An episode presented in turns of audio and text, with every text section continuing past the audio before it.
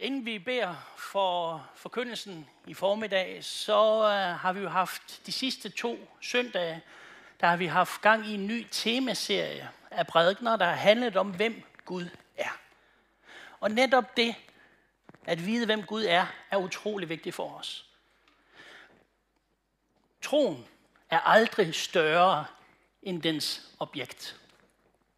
Det betyder, at den tro, vi har, er ikke knyttet til ingenting, sådan ud i det blå et eller andet sted. Den er knyttet til en person. Og jo mere vi lærer den person at kende, jo stærkere bliver troen.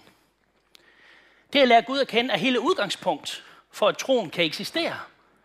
Og det har vi de sidste søndage her set netop på, hvem er Gud. Og hvis ikke du har fået de sidste to prædikner med, så kan du gå ind på kirkens hjemmeside og så lige høre dem der. Det vil jeg meget anbefale. Men vi skal tale om i formiddag, at Gud er en kærlig Gud. Men skal vi ikke rejse os op og bede for det ord, vi skal høre? For når det gælder Guds kærlighed, så kan det være, at der er rigtig mange her, der har hørt nogle prædikner ned igennem årene. Og øh, jeg tænkte, åh, Gud er kærlighed. Det er der noget ukonkret og luftigt noget at tale om en søndag formiddag. Og jeg vil bede Guds ånd, netop om, at det ikke må være noget ukonkret og luftigt, men at det må få lov at få krop i vores liv. Og det vil Helligånden hjælpe med at åbenbare Guds kærlighed for os. Amen. Himmelske Far, vi takker dig, fordi du er en god Gud, som kommer os alle sammen i møde med din godhed. Tak fordi du ser hver eneste menneske, som er kommet her i formiddag, her på Niels Broksgade, eller sidder på Mariavej, eller lytter online med derhjemme. Tak fordi du er hos os alle. Tak fordi du er ikke en Gud, der presser os ned i støvet, men du er en Gud, som løfter os op. Og uanset om vores uge har været fantastisk, så tak for det her. Tak for, hvis det bare har været ovenu godt, så beder vi om, at det må fortsætte. Men far, du ser også de mennesker, for hvem ugen har været rigtig tung. Tak, far, fordi du er her for at løfte. Du er her for at bringe håb ind i det, som kan se håbløst ud. Du er her for at bringe styrke tilbage til dem, som er svage. Du er her for at bringe opmundring til dem, der er nedbøjet. Tak fordi du ved din ånd i formiddag vil åbenbare faderens kærlighed. Så vi kan gribe den på ny og lade os forvandle af den kærlighed. Det beder vi om i Jesu navn.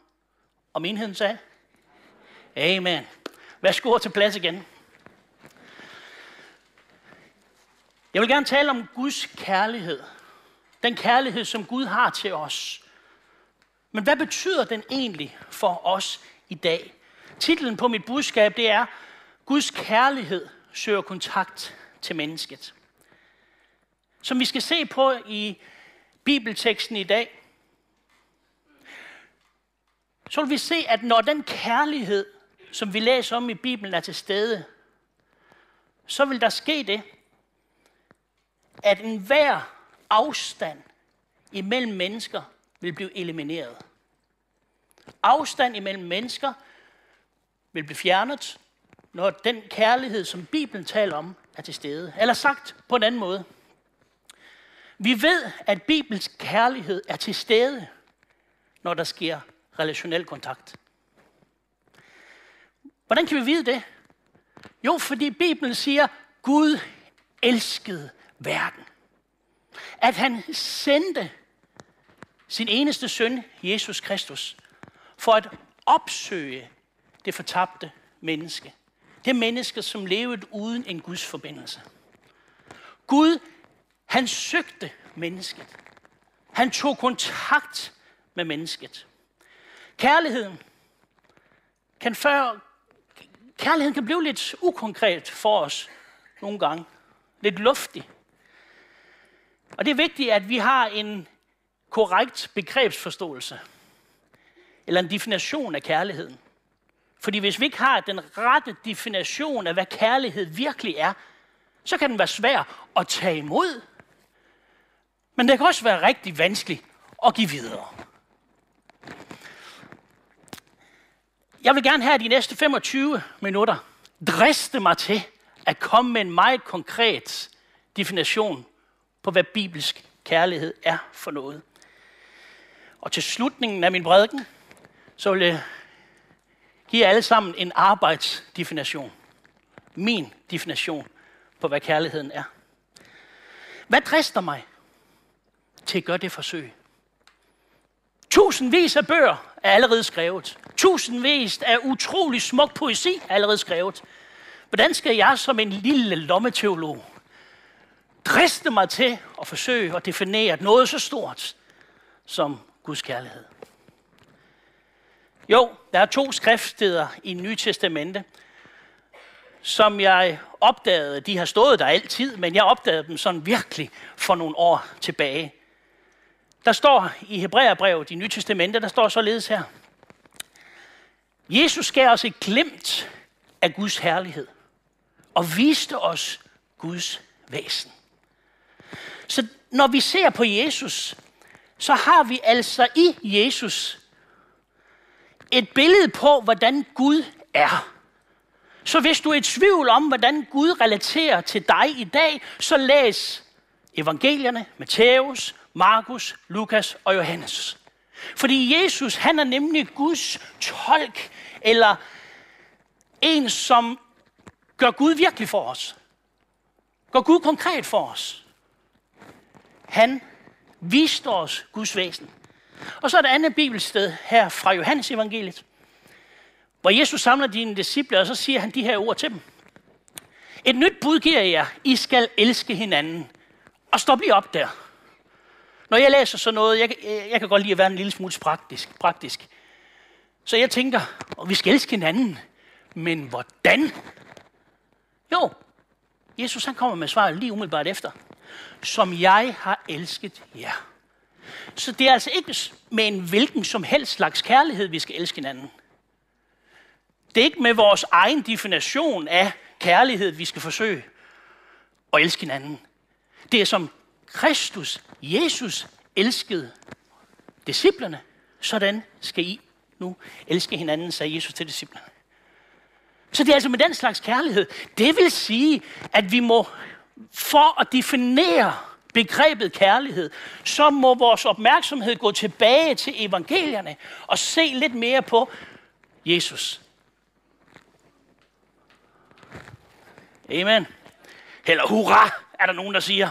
Hvis man ikke er kommet i kirken så lang tid. Hvis man er kommet i kirken, så har man lært alle de her amen, halleluja.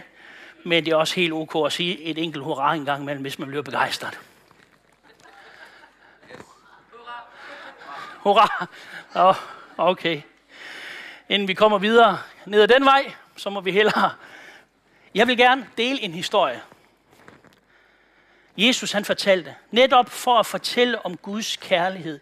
I den fortælling, vi skal læse i formiddag, der finder vi fire kvaliteter om Guds kærlighed, og hvad kærligheden betyder for os i dag. Vi finder den historie i Lukas evangeliet kapitel 10, og der vil jeg starte med at læse der står således. En mand var på vej fra Jerusalem ned til Jericho og faldt i hænderne på røvere. De trak tøjet af ham og slog ham. Så gik de og lå ham ligge halvdød. Tilfældigvis kom en præsten samme vej. Han så manden, men gik forbi. Det samme gjorde en levit, som kom til stedet. Og så ham, og så han så ham, men gik forbi. Og her er så de vers, vi skal koncentrere os om her i formiddag. Fra vers 33, og de kommer på skærmen her. Men en samaritaner, som var på vej, kom hen til ham, og han fik medynk med ham, da han så ham. Han gik hen og hældte olie og vin i hans sår og forbandt dem. Løftede ham op på sit ridedyr og bragte ham til et herberg og sørgede for ham. Næste dag tog han to dinarer frem gav verden dem og sagde, sørg for ham, og hvad mere du lægger ud, vil jeg betale, når jeg kommer tilbage. Hvem af disse tre, synes du, var næste for ham? Ham, der faldt i røvernes hænder. Den lovkyndige svarede, han som viste barmhjertighed, og Jesus siger sådan her, gå hen og gør lige så.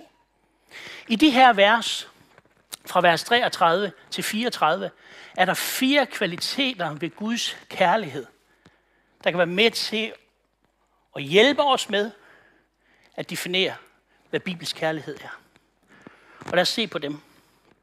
I vers 33, læg mærke til, hvad der står her.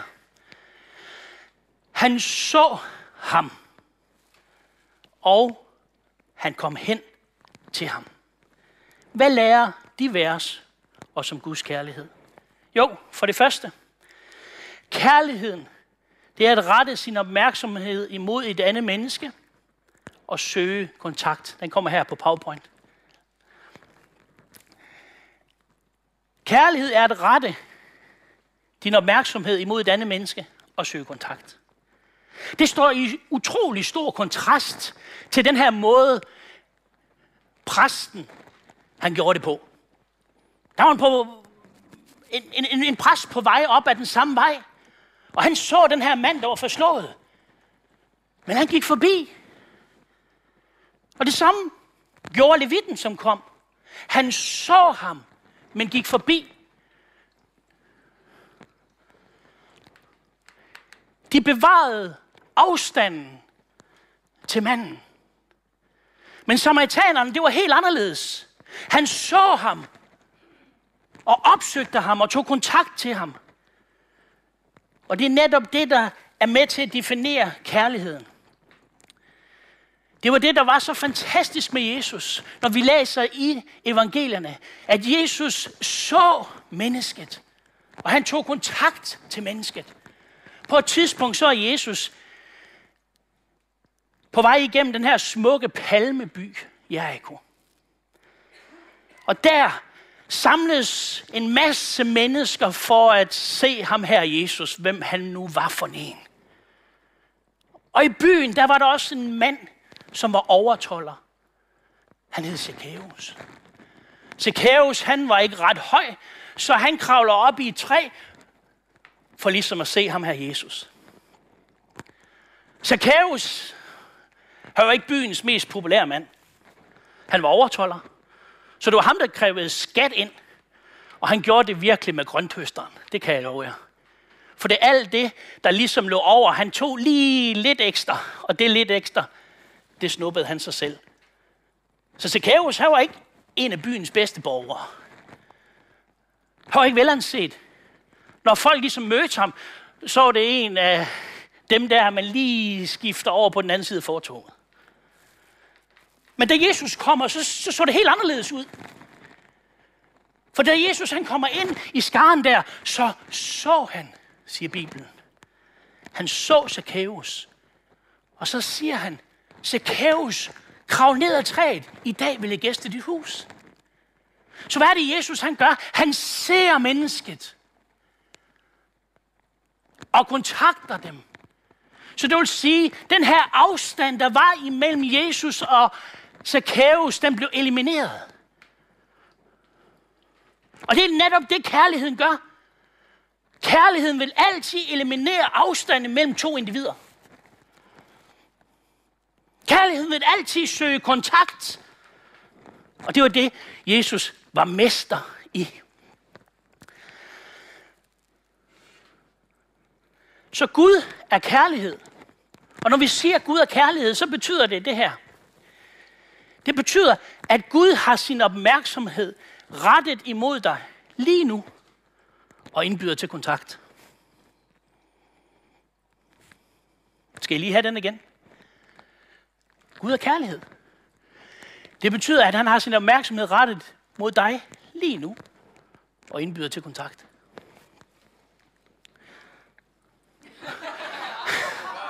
Wow! Der lød et lille hurra herover for højre. Amen. Spændende på, hvad der ellers kommer.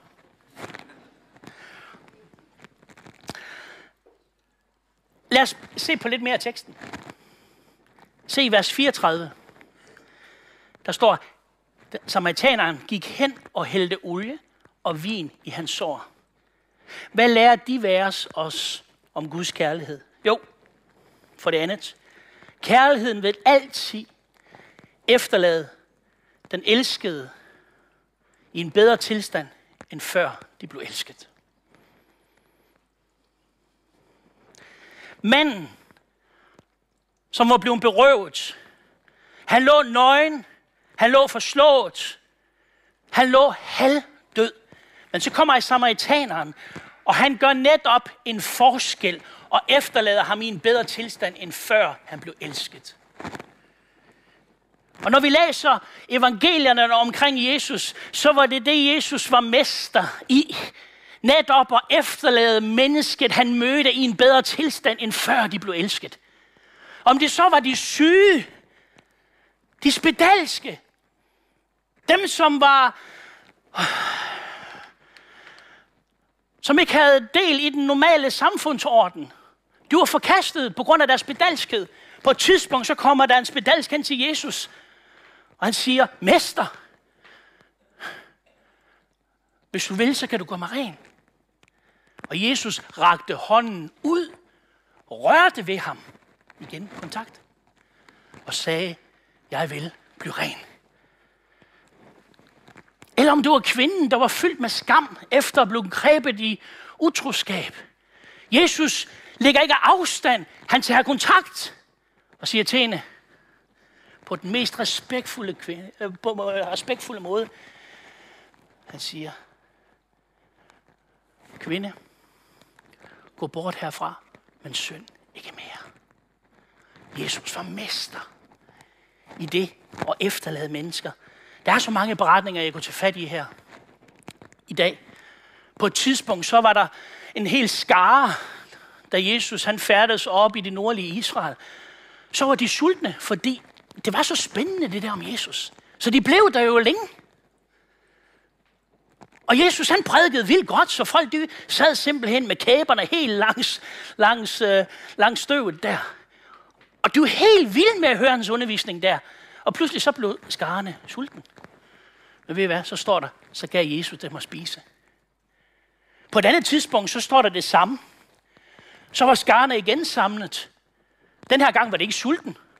Her var de syge. Så helbredte Jesus de syge. Og en tredje gang i evangeliet, så står der om, at Jesus ynkedes over menneskene. Den her gang var de ikke sulten. De var heller ikke syge. De manglede undervisning. Hvad gør Jesus så? Så underviser han dem selvfølgelig. Hvad er det, hvad er det der sker? Jo, Jesus efterlader altid mennesker i en bedre tilstand, end før de blev elsket. Det er kærligheden. Bedre tilstand. Han presser os ikke ned. Han løfter os op. Amen. Yes. Det er helt fantastisk. Undskyld, hvis jeg bliver så begejstret. For du hvad, jeg har været til kristen i, i 25 år nu, og jeg kan bare se, det er det, Jesus har gjort, og Gud har gjort for mig lige gennem årene. Hold op. Ja, der har været tider, hvor det har stået slemt til, men når jeg har mødt ham og hans kærlighed, så har han altid efterladt mig i en bedre tilstand end før. Alle de gange, han har opmuntret mig, når jeg har været nede. Alle de gange, hvor han har givet nyt perspektiv på, når det hele var så håbløst. Han smitter. Han smitter simpelthen. Man forbliver ikke den samme, når man møder ham. Vi må skynde os videre grundtiden. Det næste, tilbage til teksten. Endnu en gang vers 34. Der er mere i det der. Der står der, han gik hen og hældte vin og olie i hans sår. En gang til. Lad os lige prøve at stå op. Der er mere i lige nøjagtigt i den sætning. Fordi kærlighed, kærlighed har ingen modkrav. Samaritaneren, hans, han stiller ikke nogen modkrav op for det, han gør, og så siger, prøv at høre, nu skal du høre, nu hjælper jeg dig, men når jeg nu hjælper dig, så forventer jeg også at. Det gør han ikke. Han stiller ingen modkrav.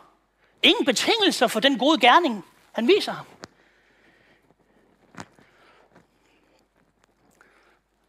Jesus han fortalte på et tidspunkt en historie, en meget smuk historie. Vi kalder den den fortabte søn.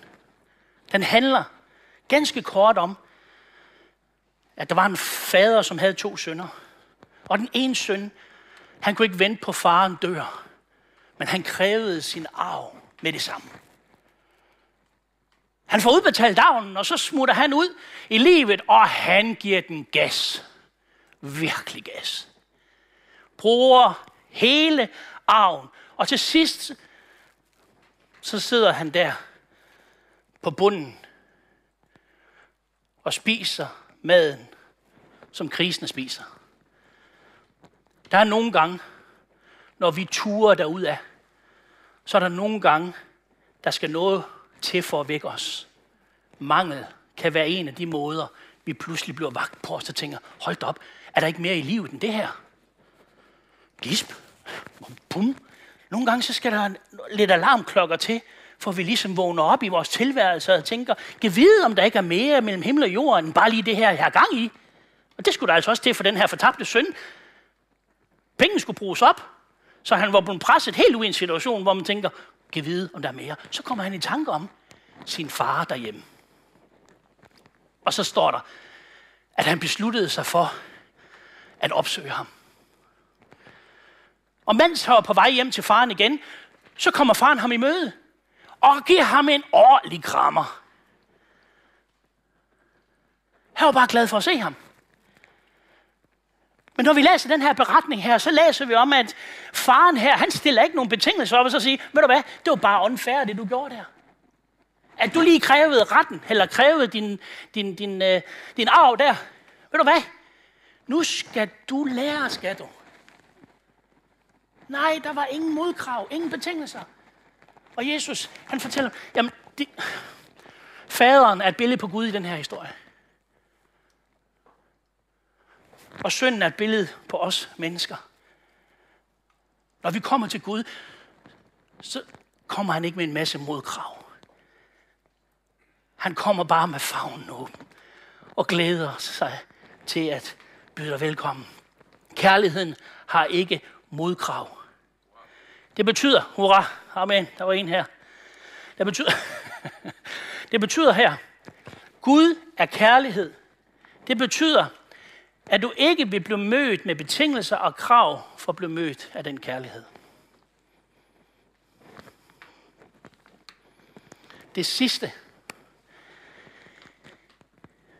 vi skal se på her i formiddag, det er det, der står i vers 35. Den sidste ting. Er I med stadigvæk? Vers 35. Næste dag tog han to denar frem, og så siger han til den her herberg svært, hvis det koster mere, så læg ud. Jeg skal nok betale det tilbage. Hvad lærer de ord os om kærligheden? Jo, kærligheden er offervillig. Kærligheden er offervillig. Det var en meget generøs gave. To dinar var faktisk nok til at betale for tre ugers ophold på herberget. Graden, graden af kærlighed måles på den pris, du er villig til at betale for den elskede. Jeg holder mig af at læse en mand, der hedder Abraham Tversky. Han er jøde. Han er 90 år i dag overrabiner i New York, og har gennem 40 år været psykiater på et stort hospital i New York. Han har skrevet over 40 forskellige bøger. En utrolig vis og klog mand. Han fortæller i en af hans bøger om en rabbiner, som kommer til en mand, som spiste fisk.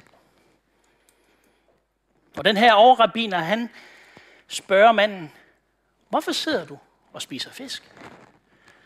Så siger manden, fordi jeg elsker fisk.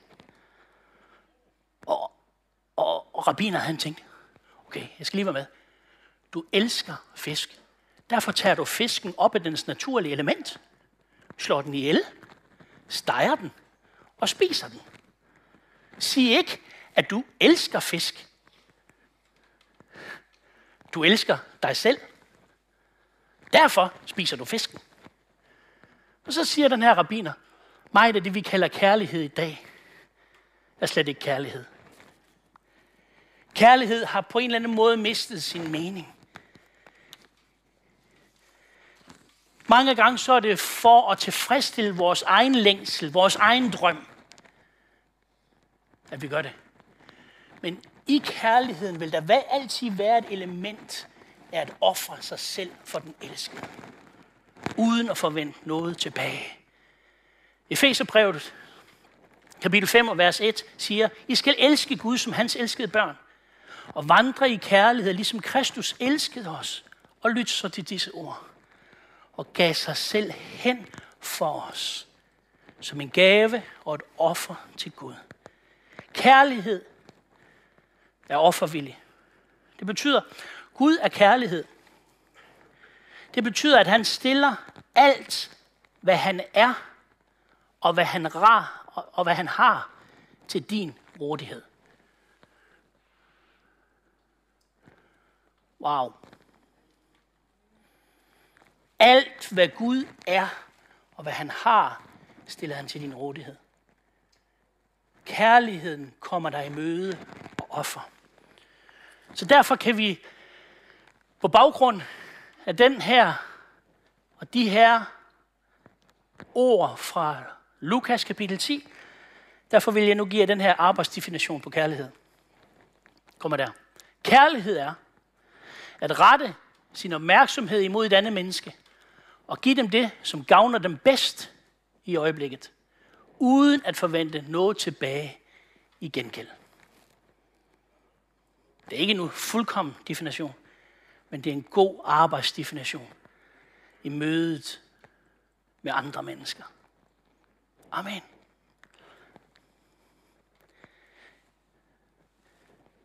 Hvis du er her i formiddag, eller du sidder op på Majavej, eller ser med udefra og hjemmefra, og du oplever det på samme måde som den her mand, der var på vej op til Jerusalem fra Jericho. Han blev slået og efterladt og lå halvdød. Det kan være, at du sidder og oplever, at du egentlig er halvdød indeni. Du eksisterer. Men der er noget, som er dødt. Mit budskab til dig i formen af det er, Gud, han ser dig. Han er her for at møde dig. Han møder dig ikke med en masse modkrav og betingelser. Og han vil give dig det, der gavner dig allerbedst i din situation lige nu, hvis du tillader ham. Gud er kærlighed. Åbn dit hjerte for hans kærlighed. Han er her for at løfte dig op. Som samaritaneren, han løftede manden op på ridedyret, så er Gud her for at løfte dig op. Skal vi rejse os og bede lovsangen om at komme?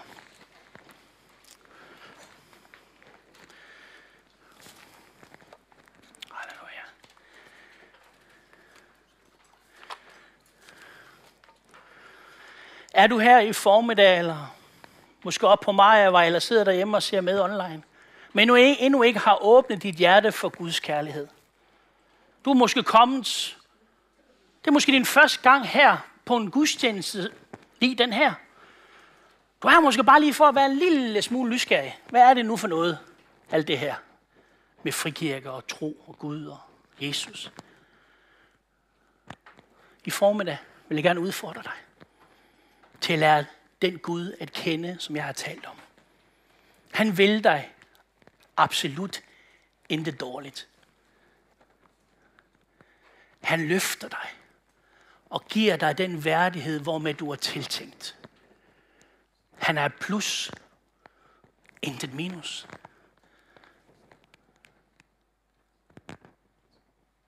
Så er du her i formiddag, og endnu ikke har åbnet op for den kærlighed. Kan du gøre det? Hvordan gør man det? Vi bøn bøn til ham.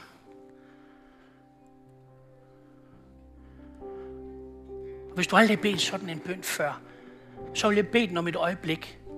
Og mens jeg beder den, så kan du stå lige der, hvor du er. Og be med. Be med på den bøn. Og åbn dit hjerte for kærl Guds kærlighed. Lad os bede sammen. Gud, jeg kommer til dig lige nu. Jeg har stadigvæk mange spørgsmål om, hvem du er og, og hvad du vil mig. Men den kærlighed, som vi har hørt om i formiddag, den ønsker jeg fordele i. Derfor beder jeg dig, Gud, kom ind i mit liv.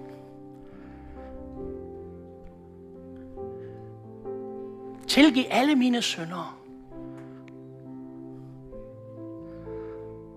Fyld mig med dit væsen. Fyld mig med din ånd.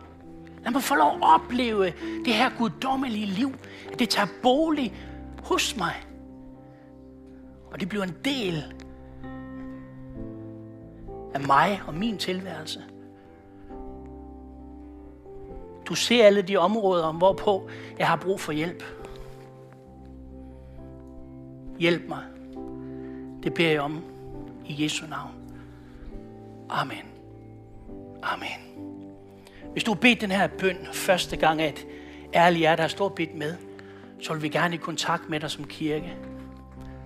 Du kan komme til mig bagefter, eller Kent Jacobsen, som er præst, eller, eller nogle af værterne, der render rundt her. Så vil vi nemlig gerne give dig en bibel med hjem, så du kan lære den Gud endnu bedre at kende, som vi har snakket om i formiddag.